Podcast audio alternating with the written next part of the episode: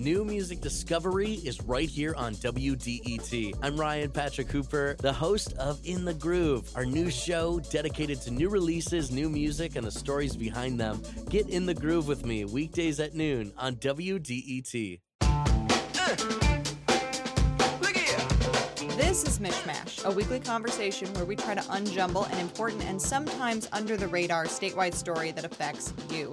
I'm Cheyna Roth, and this week I'm joined by Detroit News reporter Beth LeBlanc, who somehow has managed to not be on the show yet, which is a travesty that we are fixing today.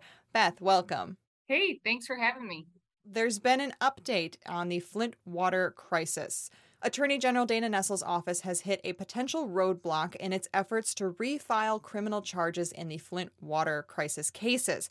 The Michigan Supreme Court ruled on Tuesday that the office could not use a one judge grand jury to indict Flint defendants. It was a unanimous ruling and really put a wedge in Nessel's mission because she used a one judge grand jury to indict nine state and local officials, including former Governor Rick Snyder. So Beth, what is the concern here? The legal argument basically was the defendant said, look, th- this law in Michigan allows a judge to issue investigative subpoenas, to issue arrest warrants, to look over the evidence, but it doesn't allow them also to indict an individual um, because that's usually the purview of an executive or the, the attorney general or a prosecutor. And so they said, first, we don't think it's in the law. And if it is in the law, we think that's basically a, a, violation of the separation of powers because you've got one person who's kind of straddling the judicial branch and executive branch. Um, the Supreme Court, when they ruled on it, they didn't get into, you know, the, the constitutional arguments. They just said, we don't see it in the law that they're able to indict. So uh, Nessel is, or her solicitor Solicitor General who's handling the case, Fadwa Hammoud, she is uh, determined to reissue charges in this case.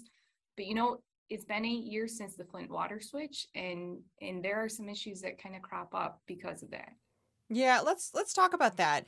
You know, the attempts to hold the people responsible for contaminating the water in Flint with lead began under the Bill Schuette administration six and a half years ago.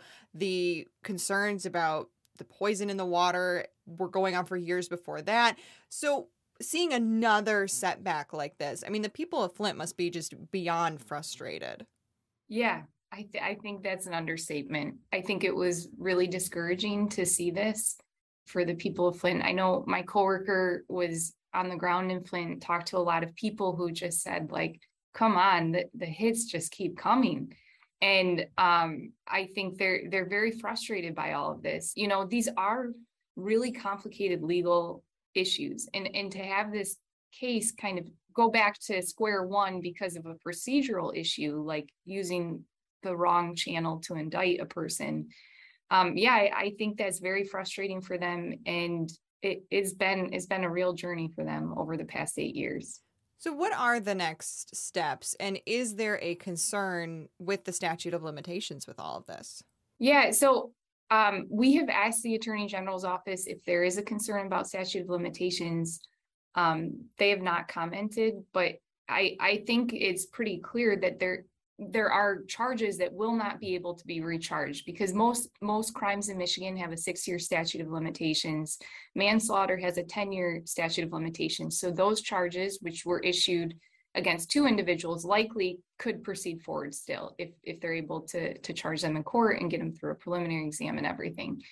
But the thing is is that some of these were like misdemeanors um and and so they would fall under that 6-year statute of limitations. And and some of these individuals uh, like the emergency managers or some of the the city officials their their involvement in the case ended in 2015 so we're we're 7 years out from that. So by all appearances it would look like the statute of limitations has been exceeded and that you can't reissue charges against these people now there are some technicalities that can kind of pause that clock such as an indictment. So I think there's a question still of whether the first round of charges or whether the indictment from the grand jury paused that clock enough to kind of rule out charges against these individuals. Um, but but it's going to be difficult. And even even if you know we we talked to a lot of experts who said even if you know there isn't an issue with the statute of limitations, even if all of these individuals can be recharged, the reason there is a statute of limitations is because it's difficult to prosecute a case when you know witnesses start forgetting things years in evidence evidence isn't what it once was or isn't there anymore i don't know if this, that's the case here but in in other cases you know witnesses die or, or they they become just unavailable they live in another state they can't make it back so i think all of that is is our pressing concerns on on whether this can proceed forward before we move on, there was some news about Governor Rick Snyder and sort of his willingness to cooperate in all of this. What is the latest on him?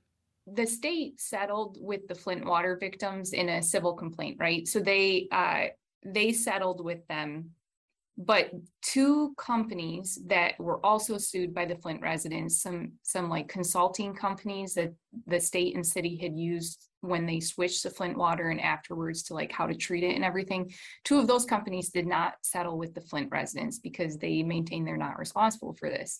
So that civil trial has been going for uh, weeks now in in federal court, and Governor Rick Snyder was subpoenaed or asked to to testify in that civil case. And he um, he and others have tried to push back on that because they said look it we're being investigated criminally as well prosecuted at that time criminally. Um, he still is technically until he gets his case dismissed but um, so why would we endanger our, our rights in the criminal case by testifying on the stand in the civil case and they could use it so on thursday in he pled the fifth in federal court. Um, they do they were able to play for jurors some of some testimony that he like a deposition that he gave in the criminal investigation. So jurors were able to see that, but in terms of like live uh live testimony, he he pled the fifth on Thursday. I want to get into a piece that you just had come out on the state's no fault law changes. The piece was called Survivors Lose Care Year After Michigan's No Fault Fee Slash, but backers say reforms work. This is a very, very complicated and personal fight for so many people in Michigan. And to back up a little bit, in 2019, the state legislature and the governor celebrated what at the time felt like a unicorn of an accomplishment. Republicans and Democrats actually working together on something huge like this, maybe for the last time since, to change the state's no fault law. What exactly did they change? There were a lot of changes within that law, but the, the main overriding issue was that auto insurance premiums in Michigan were some of the highest in the nation and if you lived in Detroit, they were even higher than the rest of the state. They were just astronomical to the mm-hmm. point where individuals couldn't afford insurance. They were driving without insurance. It was just causing all sorts of issues in our court systems, in in basically just safety, paying for medical fees afterwards, everything. So for 40 years, basically, they've been debating how to change this. And then in 2019, they came up with this huge package of of how to change Michigan's no fault auto law. And and the biggest change was that individuals in Michigan no longer have to buy unlimited lifetime coverage. Instead, they broke it into tiers. So, you know, you can get a lower tier of coverage um, for auto insurance. Uh, but some other changes that they made in order to to make sure that, you know, that still lowered rates was they they put in some some cuts uh, that took effect July 1st, 2021, that basically said for, for medical providers who are caring for these patients, the insurance companies do not have to pay them more than 55% of what their rate was in January 2019. So they had to not only go back to the cost that they they you know charged in 2019 these medical providers they also had to slash it by 45%. The other thing they said is they said family members who are caring for these injured, injured in, individuals, which a lot of them have like traumatic brain injuries, some are quadriplegic, some have, um, you know, just need help with daily tasks, others need really intensive care. um, they said families who are caring for these individuals, it, it used to be just uncapped hours as to how many, how much they could get reimbursed by insurance companies to, to care for their family. And on January 1st, sorry, July 1st, 2021, they said, yeah, we're, you guys are capped at 56 hours a week. If your family member needs more care than that, you have to bring in a medical provider. Well, so the the issue that's kind of resulted from this is that the the medical providers just basically said we we can't do this. We can't go to what 55% of what our rate was in January 2019 and, and we can't we can't survive that kind of cut. Um, and so they've been telling us that a lot of them have been closing their doors, that a lot of them have been um, you know, discharging patients to, to nursing homes or to the hospital or, um, you know, just to kind of fend for themselves. One guy I talked to in Howell, his his mom's going to be moving in with him. You know, he's in his 40s, but his mom is coming to move in with him because he can't get care anymore. Um, so it's it's been it's been a real real uphill battle, and and you know, on the other hand, lawmakers are saying give it time. This is working. We we think it's working. We think this will balance out.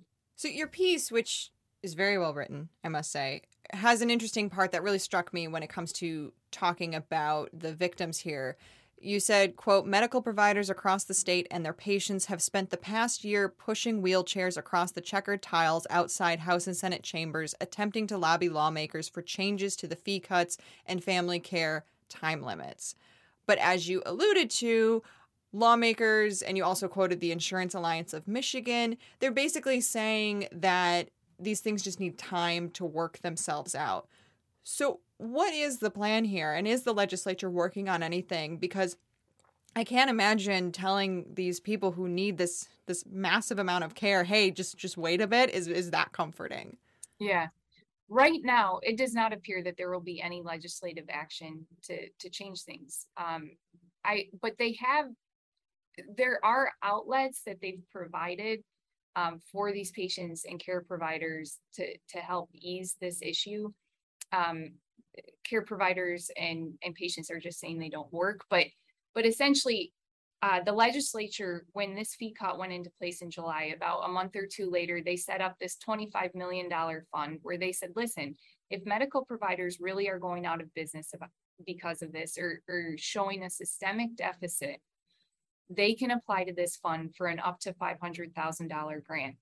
And what what the legislature argued was a that will help these medical providers kind of continue to, to provide service and then b the documentation that these medical providers would have to submit would give the legislature the data it needs to determine if there's a problem with the law and if there is you know the best way to fix it so 22 medical providers have applied for that fund and 22 have been denied.